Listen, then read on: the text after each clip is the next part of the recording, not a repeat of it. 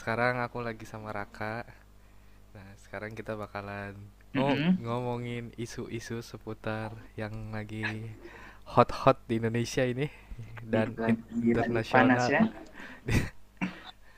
Gimana Kak? Di sana aman Kak? Jadi kebetulan juga lagi nonton ini, Pan. Mata Lagi nonton Mata Mata Naj- Najwa nih.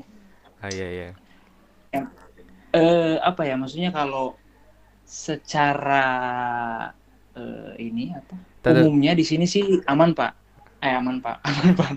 Jadi untuk wilayah Provinsi Gorontalo sejauh ini belum belum ada eh, suspek ataupun yang dinyatakan positif. Oh, jadi aman ya. Cuman yang saya tahu itu ya aman untuk untuk itu. Cuman yang saya tahu ini untuk Sulawesi Utara yang sudah ada. Cuman untuk data mengenai jumlah apa segala macam kurang tahu. Tapi itu yang berdekatan dengan Gorontalo. Makanya doa terbaik aja pan. Semoga tetap bisa zero suspek di sini Iya. karena memang apa kalau kalau dari pergerakan pemerintahnya ya cukup ya cukup tanggap lah karena Ya. baru juga tadi saya lihat ada seperti eh, himbauan langsung dari gubernur dan Iya. sampai dibuat pokja bukan pokja ya apa istilahnya tuh eh, kelompok kerja begitulah yang yang mengklasifikasikan eh, kategori-kategori misalnya kesehatan siapa saja terus Oh, perlintasan Ada siapa timnya gitu, saja. dibuat tim gitu. Eh, ada tim-tim yang memang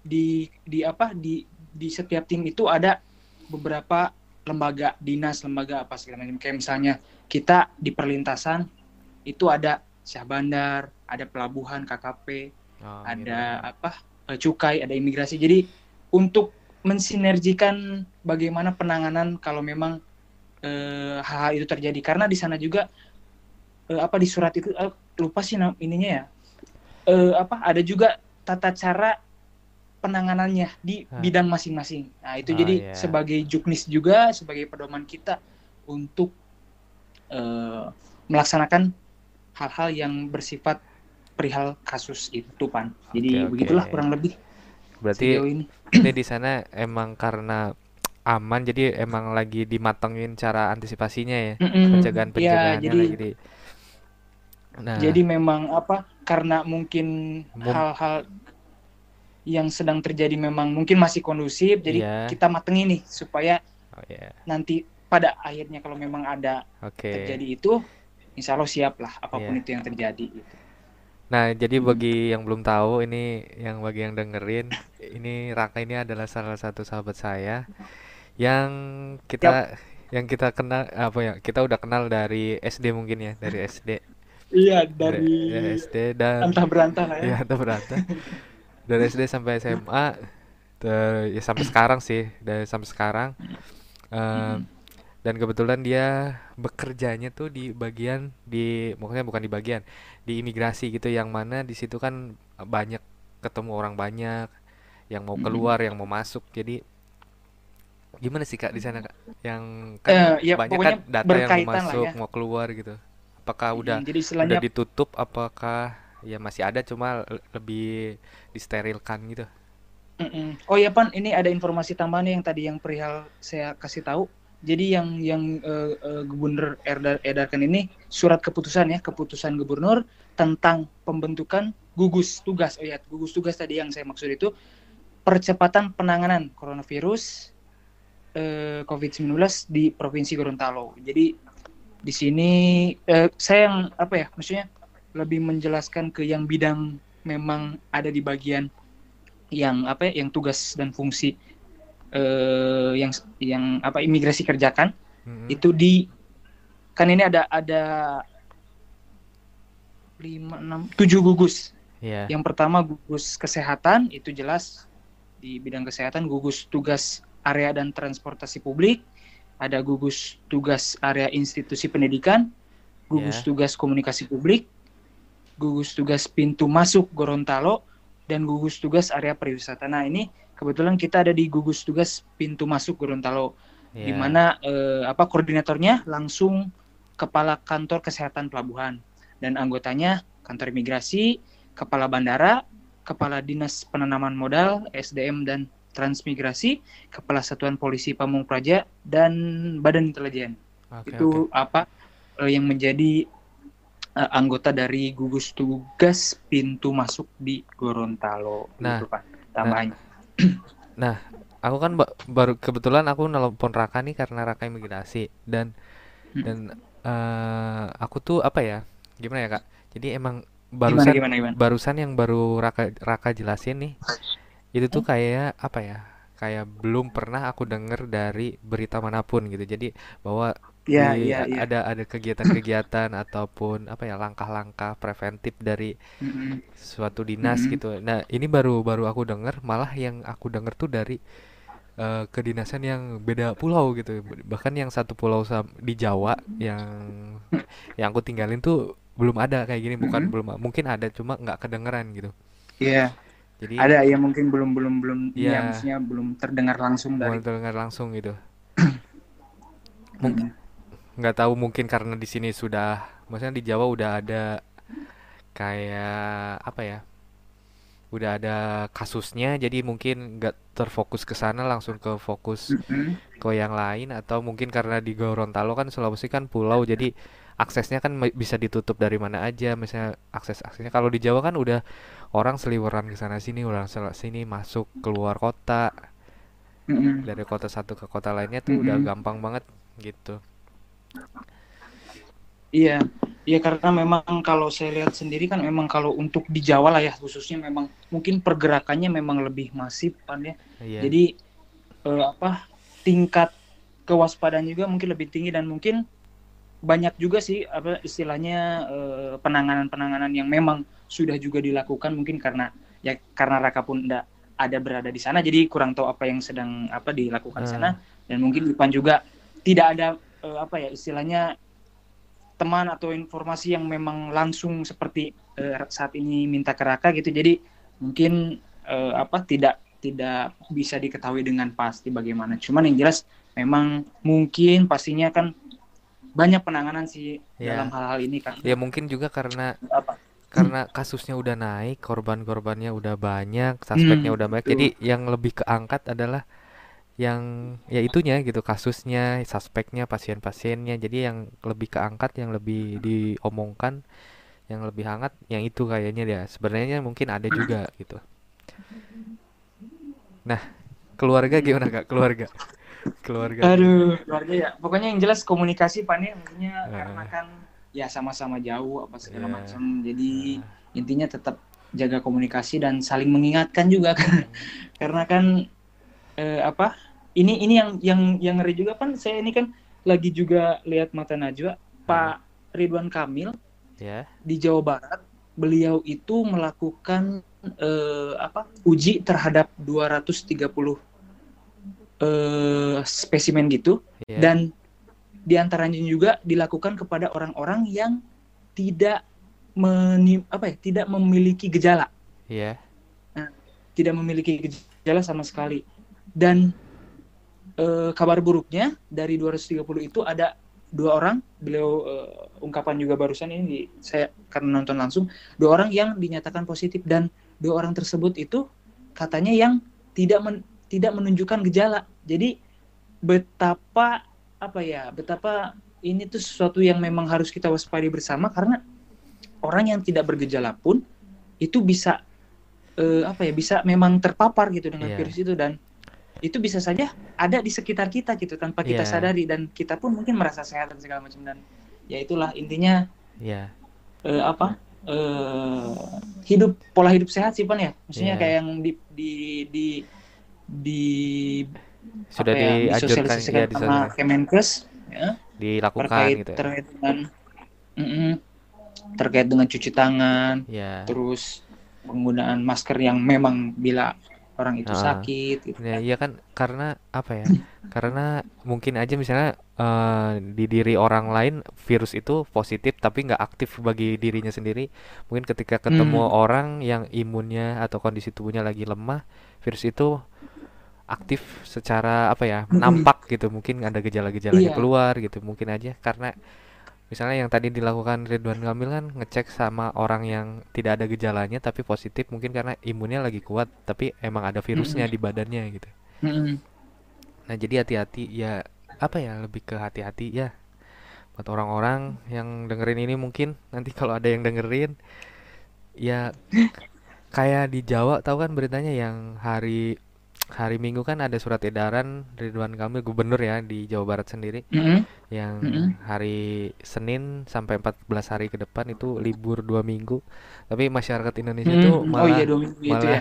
malah pergi ke wisata gitu kayak jalur puncak rame di pantai eh Carita Ancol itu Mm-mm, juga mm-mm. jadi Betul penuh betul. gitu jadi masyarakat tuh kurang aware Mm-mm. gitu loh kayak Indonesia tuh gimana sih Iya, ma- terlalu santuy gitu loh itu bener banget sih Van. Jadi saya juga kaget, nggak kaget sih mungkin karena pema- pemahaman juga ya ya pemahaman dari dari orang-orang mengenai virus ini yang memang mungkin kurang apa ya kurang kurang paham apa segala macam. Jadi yang saya lihat memang kemarin itu ada berita libur jadi pada liburan gitu ya. Maksudnya kayak yang saya lihat itu berita memanfaatkan di jadi Eh, ada eh, memanfaatkan situasi padahal kan dengan seperti itu justru menimbulkan apa ya eh, s- pertemuan yang Iya. sangat masif juga kan di Iya, lapangan dan betul. itu kan menjadi pemicu juga dalam istilahnya betul untuk betul paparan virus itu kan jadi iya ya ini mungkin yang yang yang bisa kita bilang bahwa Indonesia itu terlalu santuy dalam berbagai hal kan Iya, iya berarti kan percuma kan? Misalnya kita lagi libur nih, or- buat orang-orang yang libur dan orang-orang yang tetap masuk gitu. Kan nanti kan virus tuh aktif dalam 2 sampai 14 hari ke depan. Mungkin aja di 14 hari iya itu aktifnya kan di hari keberapa dan ketika semua orang misalnya liburnya udah selesai nih. Kita nggak apa-apa, Mm-mm. kita nggak ngerasa ng- nggak apa-apa dan kita ketemu orang barulah di situ kena virusnya gitu loh kan. Kan sedih gitu kayak libur tuh nggak ada apa-apanya percuma. iya maksudnya kan jadi eh kenapa eh, kenapa mereka itu berpikir bahwa ini tuh libur gitu. Iya. Bu, jadi istilahnya kan kita sebetulnya bukan bukan libur ya, tapi lebih apa ya istilahnya ya? Social distance itu ya, Iya, apa sih? sama Karantina lah, karantina. ya, Ah, Nah, karantina, mengkarantina diri sendiri lah. Karena dari beberapa apa ya kasus yang sudah juga terjadi di negara lain, bahwa sebetulnya apabila eh, apa hal ini ya. dilakukan secara maksimal, itu dampaknya besar terhadap apa ya pe- pemaparan virus yang tidak akan semasif seperti seharusnya gitu dalam artian akan lebih terkontrol nantinya karena eh, interaksi-interaksi di lingkungan tidak terlalu banyak gitu kan Mm. untuk jadi akan akan istilahnya ini yang memang sebetulnya menjadi eh, apa ya solusi untuk saat ini sih kalau memang di- bisa dipatuhi sama-sama gitu kan Mm-mm. Dan apa ya, Kak? Eh, di Cirebon sendiri, di tempat Mm-mm. di tempatku tinggal ini, eh, nggak jauh dari sini. Jadi eh, kalau ini cuma beda kecamatan lah, beda kecamatan, beda satu kecamatan, itu berdampingan kecepatannya. Itu tuh ada satu yang eh, positif, deket banget, gila, deket banget satu kecamatan, gila. Itu deket banget. Oh di di di daerah kamu kan? Ini Cirebon. Satu positif udah di Iya. ada di rumah sakit. Terus beberapa Mm-mm. yang kayak suspeknya ada beberapa sih, denger-denger ada lima katanya. Terus yang oh, PDP-nya juga ada lebih dari lima, yang ODP-nya juga lebih dari lima. Jadi walaupun emang udah diberitakan gitu, jadi eh, dalam kesehariannya di sehari-hari hari ini aja per hari ini kan aku kebetulan kantornya nggak begitu jauh jadi masih aja bisa berangkat dan di kantornya juga apa ya cuma ada empat orang jadi nggak terlalu banyak ketemu orang jadi ya udah nggak apa-apa deh dan kita kerjanya juga berjauhan tapi yang yang miris tuh di jalan tuh kayak libur tapi emang orang-orang masih banyak gitu loh masih banyak Mm-mm. yang Masih ya aktivitas maksudnya. normal padahal kan udah diliburin ada beberapa ya mungkin beberapa perusahaan kebijakannya belum libur gitu tapi yang aktivitas di Mm-mm. jalan mungkin yang berjualan juga banyak terus Mm. kayak anak sekolah tadi aku baru lihat beritanya di uh, Instagram jadi Satpol Sal, Satpol PP tuh ngerazia di mall-mall ternyata anak sekolah yang harusnya ada di rumah, yang belajar di rumah itu Mm-mm. banyak yang nongkrong di mall. banyak Ya, lucu gitu. iya maksudnya kan jadi kesa- kesadaran ya pan ya kalau dalam hal ini kan sebetulnya eh, kesadaran dari diri kita sendiri dan Iya, pemahaman untuk harus apa ya lebih terbuka gitu terhadap informasi-informasi mengenai virus ini ini heeh. menjadi hal yang sangat penting sih. Karena balik lagi s- bagaimanapun pemerintah berupaya untuk memberikan kebijakan-kebijakan kalau memang masyarakatnya tidak bisa istilahnya ikut andil untuk sama-sama yuk bersama ya tetap sia-sia. Jadi yang selama dua minggu ini sedang dilakukan itu akan sia-sia juga akhirnya Iya, kan karena percuma. tetap ada yang beraktivitas dan segala macam Mm-mm. Cuman terkait juga dengan itu, pan ya, maksudnya masalah eh apa ya istilahnya yang berdagang segala macam. Ini juga sebetulnya jadi apa ya? Jadi polemik. dua mata Iya. koin lah ya, polemik ya. Heeh. Dua mata koin yang memang disadari atau tidak ekonomi, akan sangat Iya, berdampak gitu. Iya. Dan ini kan ekonomi kelas menengah ke bawah lah Iya. istilahnya untuk yang berdagang, untuk yang Heeh. eh, punya jasa apa segala macam. Mereka kan kalaupun di, diberlakukan hal-hal yang seperti ini kan ya kalau dia tidak bekerja tidak makan kan dia tidak Iya. berdagang tidak bisa Iya. makan jadi eh, apa ya memang betul-betul perlu eh, pemikiran yang matang juga sih dari pemerintah Iya. apalagi nah ini yang yang sekarang ramai juga kan bagaimana bergulirnya isu lockdown gitu kan dan segala Iya, macam lockdown. jadi lockdown ini kan memang Kayaknya- apa ya? Tapi kayak kalau misalnya anggaplah Mm-mm. Pulau Jawa di lockdown atau kayaknya sulit Mm-mm. gitu karena akses Indonesia tuh dari mana-mana gampang gitu loh. Mm-mm. Dan memang Jawa itu kan sentral, apalagi Jakarta lah. Iya. 75% perputaran ekonomi itu ada di sana gitu. Dan Iya. dan kelumpuhan ini akan ah maksudnya gila-gilaan dampaknya dan pemerintahan harus mempersiapkan gitu paket kebijakan istilahnya subsidi untuk orang yang memang tidak bekerja karena Mm-mm. Nah, itu kan itu kan perlu diperhatikan ya maksudnya kalau istilahnya kalau memang yang pegawai dan segala macam mungkin itu ada ada bagaimana lah dari perusahaan atau dari pemerintah bisa di eh, Mhm. ditoleransi. Tapi kan kalau yang memang bekerja sendiri, berdagang, pedagang asongan apa mereka kan kalau nggak dagang ya nggak makan dan itu harus Iya, dipersiapkan harus gitu kebijakan-kebijakan untuk yang di apa di level itu. Makanya untuk lockdown ini saya rasa juga masih apa ya wah perlu pemikiran matang Iya. sih karena mungkin pemerintah juga sampai saat ini tidak dulu melakukan itu karena ya banyaklah hal-hal Iya, yang ba- memang banyak menjadi kompleks pan ya. Ya karena banyak ya, ya emang kita kita belum siap secara eh, benar-benar siap gitu mentalnya, eh, pola pikirnya juga, karakter kitanya juga ya dari bidang apa pun, alat-alatnya ataupun apanya kayak ya kita belum benar-benar siap gitu. Dan Iya. kalau prediksi prediksi aku ya Kak. Jadi eh, Mm-mm. corona ini kan eh, dari tiga negara kalau nggak salah, Cina kan Iya. udah udah hampir menurun tuh emang bener-bener menurun Mm. drastis, udah berhasil lah ibaratnya pemerintah Mm. Cina berhasil terus sekarang disambung Itali. Itali yang kelihatannya banyak itu tuh hanya 7% sedangkan Indonesia yang baru per eh, awal Maret kemarin kan kasusnya kan masuk kan awal Maret itu udah 9% udah terba apa tertinggi di dunia kasus coronanya. Iya. Jadi kayak udah Mem- pal- paling apa ya? Paling tidak siap Indonesia tuh. Jadi kayaknya kemungkinan besar kalau kitanya misalnya orang Indonesianya masih gini-gini aja, pola pikirnya gitu-gini kayaknya bakal membludak sih di minggu kedua atau minggu berikutnya. Prediksi aku ya. Iya. Mm. Iya, dan dan sebetulnya ini yang yang penting kan ya maksudnya mengendalikan eh, jumlah yang terpapar itu kan sebagai bentuk bahwa kalau misalnya kan terjadi lonjakan yang terlalu tinggi Mm-mm.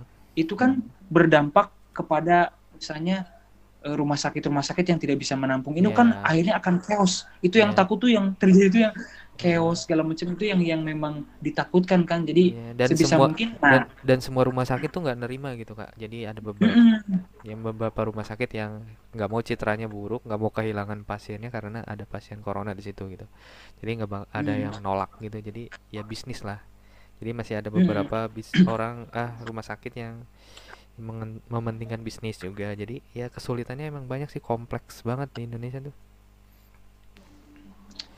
Emang sebegitu apa ya? Maksudnya karena kan eh, ini agak-agak ininya kan memang cepat ya tadi juga Pak siapa yang pengendali itu kan dari Avatar pengendali apa ya?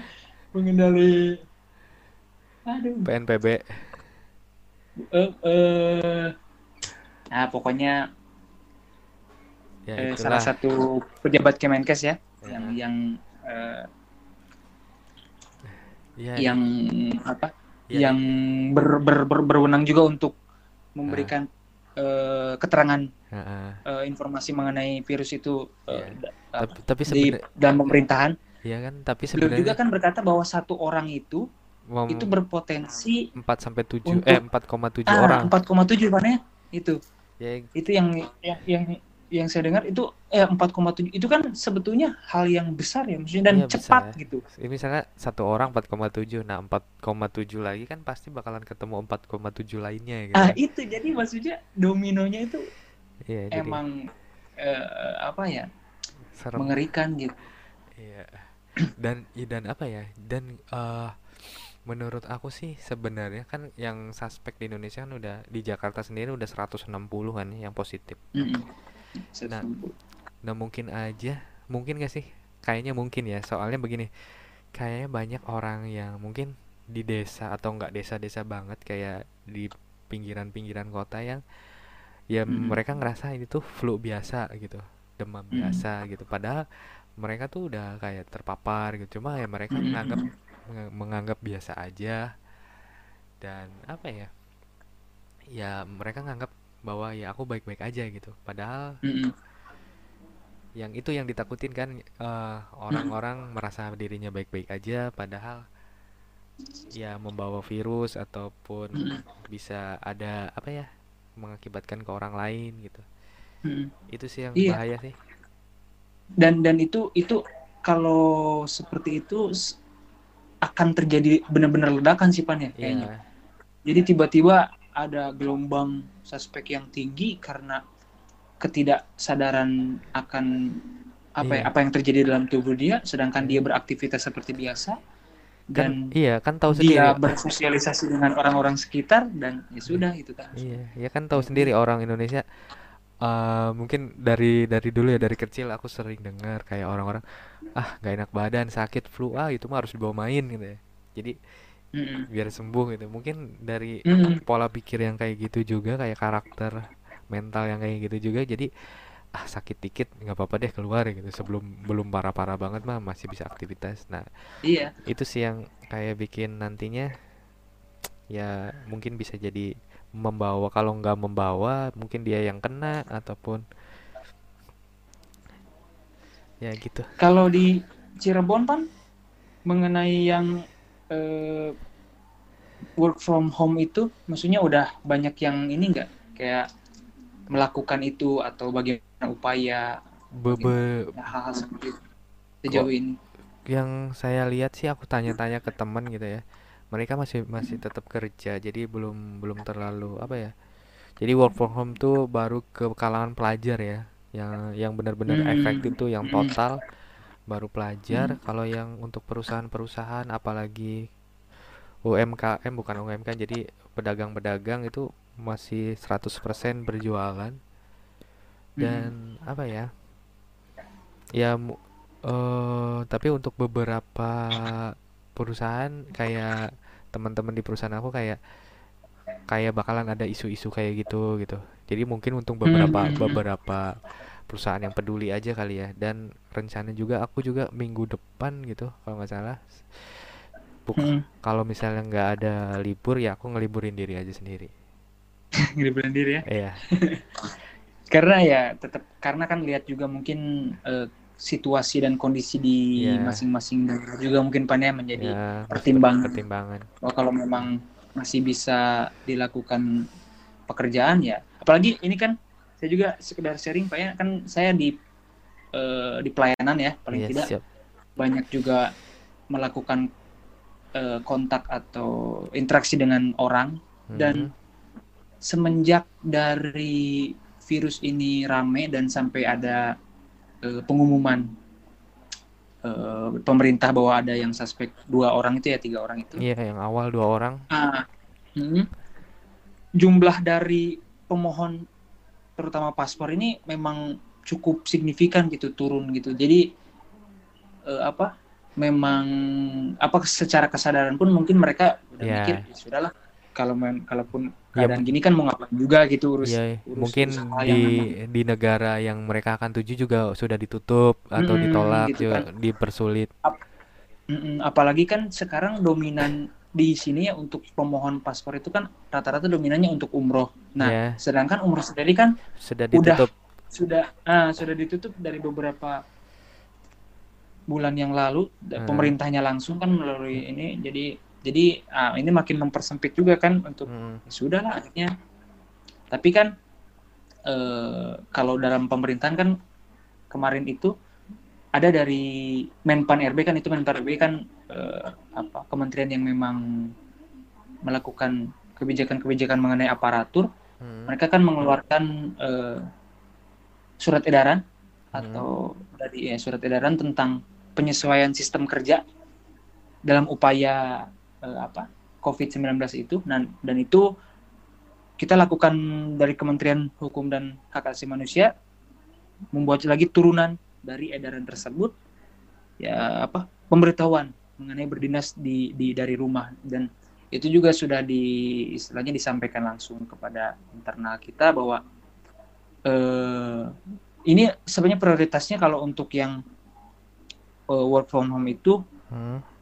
Lebih ke usia pan. Jadi kalau usia 50 tahun ke atas Oh iya iya iya, paham. itu bisa diutamakan untuk eh, Di eh, rumah bekerja aja. dari. Eh, untuk koordinasinya dari rumah aja karena mungkin juga Ya, tren dari virus ini kan lebih usia ke Pan, ya? rentan ya, rentan usia eh, usia yang sudah-sudah di atas 40 mm, kebanyakan.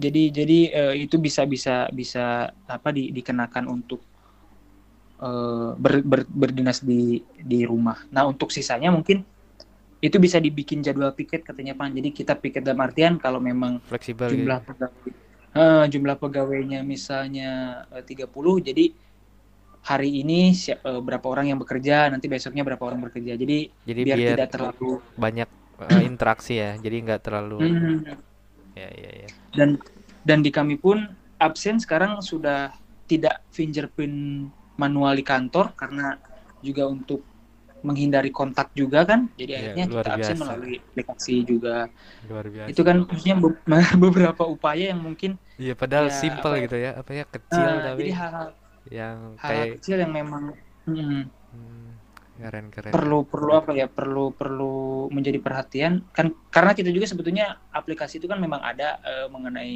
eh, sipak itu jadi Mm-mm. sipak itu memang tentang isi jurnal harian kerja segala macam absen pun ada cuman kan kalau absen sebetulnya per eh, wilayah kerja kan mereka memang harus fisik karena kan ada rekapan untuk gaji dan segala macam gitu kan ya Ah. jadi kalau yang absen online ini mungkin ya diberlakukan untuk hal-hal yang sifatnya sedang urgent saja gitu. Makanya hal ini dilakukan. Dan juga pan penggunaan apa ya penggunaan APD lah alat pelindung diri, kos tangan, terus tangan karet itu yang silikon, Hmm. terus ya. eh, masker dan juga Eh, BTW, penyemprotan disinfektan. masker Tapi sanitizer ah, di sini Pan, habis itu juga, loh. Pan. Itu juga pan sama. Jadi eh masker terus yang gitu-gitulah disinfektan, Ya. terus hand sanitizer itu udah susah banget. Apa Dan- karena sebelumnya dieksporin semua apa ya? Dari kan kan di Indonesia kan banyak nih pabrik kayak masker, sanitizer. Kan sebelumnya kan Cina butuh gitu kan negara-negara butuh. Hmm. Apakah apakah itu apa ya? eh langkanya tuh karena emang sebelum ditutup untuk ekspor mereka ekspor banyak besar-besaran jadi stok di kitanya emang dikit ataupun Mm-mm. apakah emang ditimbun gitu biar harganya naik? Nah, itu juga kan polemik juga Pan ya. Kita melihat orang yang ada beberapa yang kena karena nimbun, terus Iya. harganya sekarang gila-gilaan Iya satu hand box mah sanitizer yang satu box masker 8.000 tujuh ratus ribu 40 anjir. iya maksudnya udah eh, aduh udah gila-gilaan banget Ya gitu padahal nggak butuh-butuh banget kalau nggak sakit kan maksudnya. Mm-mm. itu kan nah itu juga kan informasi yang memang masyarakat harus tahu tuh itu ya maksudnya masker itu kan bukan sebenarnya bukan untuk orang yang sehat sebetulnya kan Iya. dia hanya untuk orang yang terpapar dan orang yang merawat orang yang terpapar Heeh. tersebut tapi memang karena panik buying itu Iya. pan itu yang memang Ya kan orang perlu Indonesia mah panik kan. Tapi santai gitu loh. Gimana sih? panik kan tapi santai gitu ya Jadi jadi mungkin ngikutin tren kali. Oh sekarang lagi musimnya masker, kita pakai masker semua. Ayo gitu. itu kan makanya aduh tapi kan kalau dis disinfektan sendiri kan sebetulnya bisa diracik sendiri ya Mm-mm. itu eh, apa di narasi ya kalau nggak salah pernah cek di di narasi narasi TV itu clean Mm-mm. dicampur dengan air se satu liter apa ya Ya, itu itu bisa menjadi disinfektan tapi yang disemprot itu loh pan iya ya. Nah, aku kan yang kebetulan di rumah juga nggak ada hand sanitizer. Jadi Mhm. eh di rumah tuh pakai alkohol nggak? Hmm, hmm, hmm. Bener-bener alkohol kayak alkohol dimasukin ke kayak apa sih tem- tempat bukan tempat sabun kayak yang dipencetan gitu loh, yang dipencet keluar netes gitu. Nah, alkohol dimasukin ke Hmm, situ. Jadi karena udah emang susah, jadi ya udah beli alkohol, iya alkohol, pakai alkohol aja. Di rumah juga kayak gitu. dan memang sebetulnya memang sah-sah saja sih karena kan Hmm. alkohol juga kandungan ininya kan ya apa Hmm. istilahnya pan ya kalau uh, Ya hi- apa sih untuk kumannya, maksudnya Mm-mm. Nah, untuk untuk hal seperti itu, untuk hygiene itu ya maksudnya penting itu Ya, eh, hal-hal seperti itu. Iya. Jadi ya intinya kan kita nikmati saja iya nih. hal-hal yang terjadi seperti ini dan apa ya Kayak sih selalu ini ya. selalu Hmm? Iya selalu s- peduli lah bener peduli kesehatan kita Mm-mm. harus aware lah gimana kak ada lagi yang mau disampaikan gitu yang kira-kira Eh. orang tuh harus tahu gitu teman-teman misalnya teman-teman lu kan banyak nih Apa di ya? Bandung ada ada info nggak di Bandung kayak gimana ataupun Kalau info sih sejauh ini kayaknya nggak terlalu ini sih pan. iya Tapi yang jelas eh, apa yang selalu sekarang digaungkan itu kan itu ya langkah pencegahannya itu kan ya. tapi gini deh kak tapi eh untuk kita sendiri kan bas- banyak Hmm. masyarakat yang kayak uh, close minded gitu. Jadi nggak nggak mau nggak mau tahu nggak mau cari tahu ataupun nggak Mm-mm. ngikutin. Itu kan banyak banget tuh. Kayak orang cuma main Mm. HP cuma buat ngapain gitu. Nah aku juga kalau misalnya aku nggak searching searching kita nggak bener-bener Mm. tahu gitu. Karena kita kan si misalnya orang itu sibuk lah anggaplah sibuk penjual pedagang ataupun ya is- bisnis lain kegiatan lain dia dia nggak bakalan bener-bener tahu gitu mungkin Iya. eh, apalagi orang-orang tua yang menengah menengah ke bawah kaum kaum yang kayak gitu mereka nggak tahu kak apa sih corona gitu masih banyak loh yang nggak tahu Mm-mm. Itu dan dan satu hal lagi pan eh bagaimana kita memfilter informasi itu yang penting juga pan. Iya Jadi apa jangan kita menelan bulat-bulat suatu informasi apalagi terus informasi di era digital ini kan udah gila banget gitu. Kadang Mm. kita itu apa ya yang yang bisa secepat itulah hitungan detik itu informasi udah tersebar luas dan kadang banyak juga diselipkan oleh hal-hal hoax yang memang ya kebenarannya diragukan terus bikin resah mm-mm. ya intinya mah apa masyarakat cari berita memastikannya jangan dari satu sumber gitu ya buat yang nonton buat yang Mm. dengar jangan dari satu sumber pelajarin gitu. Cari yang kalau misalnya kurang yakin cari dari orang yang pakar gitu kayak dari kementeriannya dari Badan kesehatan Hmm, nah itu. dari dokter. Ya gitulah. Semoga terutama itu kan ya terutama apa mengenai data-data mengenai informasi itu memang udah paling benar sih di ya. di apa sumbernya di Kementerian Kesehatan lah.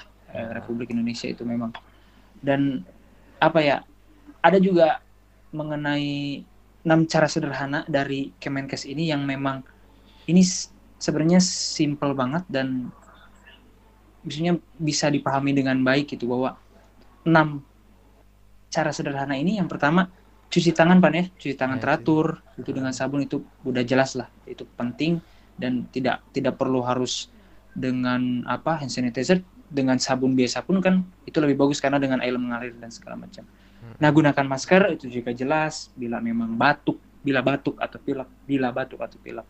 Jaga daya, daya tahan tubuh. Hmm. Nah itu kan konsumsi gizi seimbang, olahraga istilah yeah. cukup itu Biar menjadi sebetulnya hal-hal yang imunitasnya baik hal-hal yang rutin. Nah itu hal yang rutin sebetulnya tanpa ada virus pun itu harus tetap dilakukan kan. Yeah. Terus juga konsumsi makanan daging itu uh, jangan matang. makan yang mentah-mentah lah nah, hmm. harus yang matang terus juga kontak dengan hewan ya sekarang hindari dulu lah ya, ada yang punya peliharaan ada yang punya peliharaan jangan terlalu intim lah maksudnya yang biasa ya. peluk-pelukan sekarang agak dikendorin gitu kan ya. terus juga yang penting juga nah ini berkaitan dengan kesadaran pan bila memang merasakan ya. misalnya batuk pilek atau ada sesek itu udah nggak usah banyak ini coba periksain aja ke dokter itu kalau memang itu itu kesadaran penting. Jadi supaya kita juga bisa langsung tanggap gitu dalam hal-hal seperti ini. Begitu kan iya. Sebenarnya sih dari kesadaran ya. Mm -mm. orang ini kan kesadaran. suka suka gemes gitu loh sama orang Indonesia. Kadang aduh masih aja. Kayak masih banyak yang nyantai gitu. Nggak tahu sih. Mungkin nggak tahu mereka emang nggak tahu nggak ngikutin ataupun gimana Mm -hmm. Ya semoga aja. Ya. Semoga aja. Ya. Semoga Indonesia sehat. Iya. Kalau misalnya pasti ketular semua sih emang pasti sih ya. Uh, bisa aja sih.